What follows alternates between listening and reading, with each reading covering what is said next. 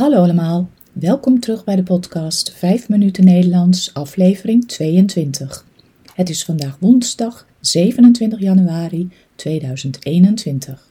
Als je de tekst wilt ontvangen, stuur dan een e-mail naar 5minutennl@gmail.com. Deze podcast verschijnt eenmaal per week op woensdag. Mijn naam is Carolien, ik ben taaldocent op de universiteit en woon in Leiden. In deze podcast vertel ik iets over mijn leven, over wat ik de afgelopen dagen heb beleefd of iets over de Nederlandse taal en cultuur. Aflevering 22. Babypiek na de eerste lockdown. Tussen alle verschrikkelijke berichten in de krant over de railschoppers die zogenaamd protesteren tegen de lockdown, las ik gelukkig ook positief nieuws. Er blijkt een babypiek te zijn na de eerste lockdown van vorig jaar maart. En dat herken ik wel, want vorige week is er bij de dochter van mijn vriendin een babytje geboren. Mijn vriendin is dus oma geworden. Ik had de afgelopen maanden erg met haar meegeleefd en wist dat haar dochter half januari uitgerekend was, dus de afgelopen twee weken wachtte ik iedere dag ongeduldig op een appje. En ja hoor, vorige week vrijdag was het zover. Eline was geboren. Alles was goed gegaan en mijn vriendin was apetrots op haar eerste kleinkind. Zoals je misschien weet, worden veel baby's in Nederland thuis geboren.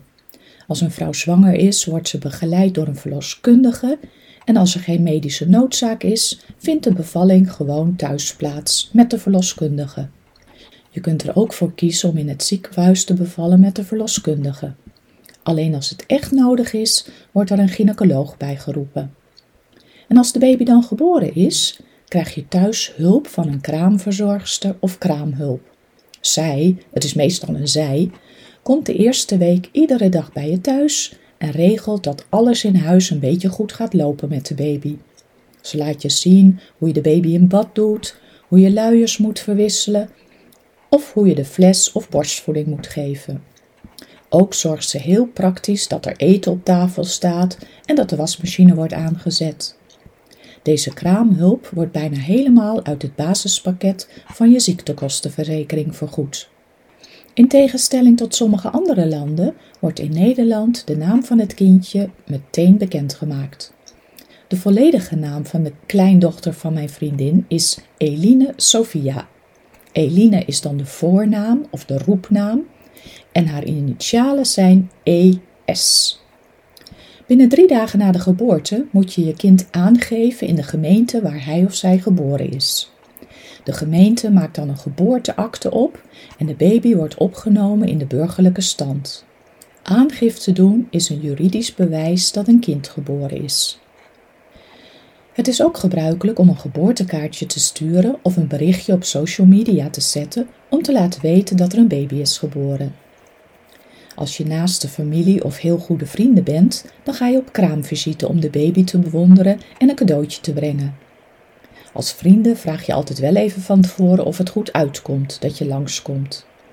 Het is traditie dat je beschuit met muisjes te eten krijgt als je op kraamvisite komt. Roze muisjes als er een meisje is geboren en blauwe muisjes als het een jongetje is. Deze muisjes kun je gewoon bij de supermarkt kopen in het vak bij de hagelslag en de pindakaas. Als je niet op bezoek gaat, kun je altijd een kaartje sturen om de kerstverse ouders te feliciteren. Normaliter zouden wij ook even op kraamvisite zijn gegaan, maar in de huidige coronatijd kan dat natuurlijk niet. Dus werd het een online bezoekje en konden we de ouders feliciteren via Zoom. Ik vind het altijd leuk om een boekje te geven aan een pasgeboren baby, bijvoorbeeld van Nijntje. Ken je de boekjes van Dick Bruna over Nijntje? Vast wel. Ze zijn erg beroemd en in veel talen vertaald. Altijd leuk om cadeau te geven. Dit was het weer voor vandaag. Veel dank voor het luisteren. Als je geïnteresseerd bent in het reilen en zeilen van de Nederlandse universiteiten, kun je ook luisteren naar de podcast 5 minuten universiteit. Aflevering 2 over faculteiten staat inmiddels online. Ik wens je een heel fijne dag en tot volgende week. Dag!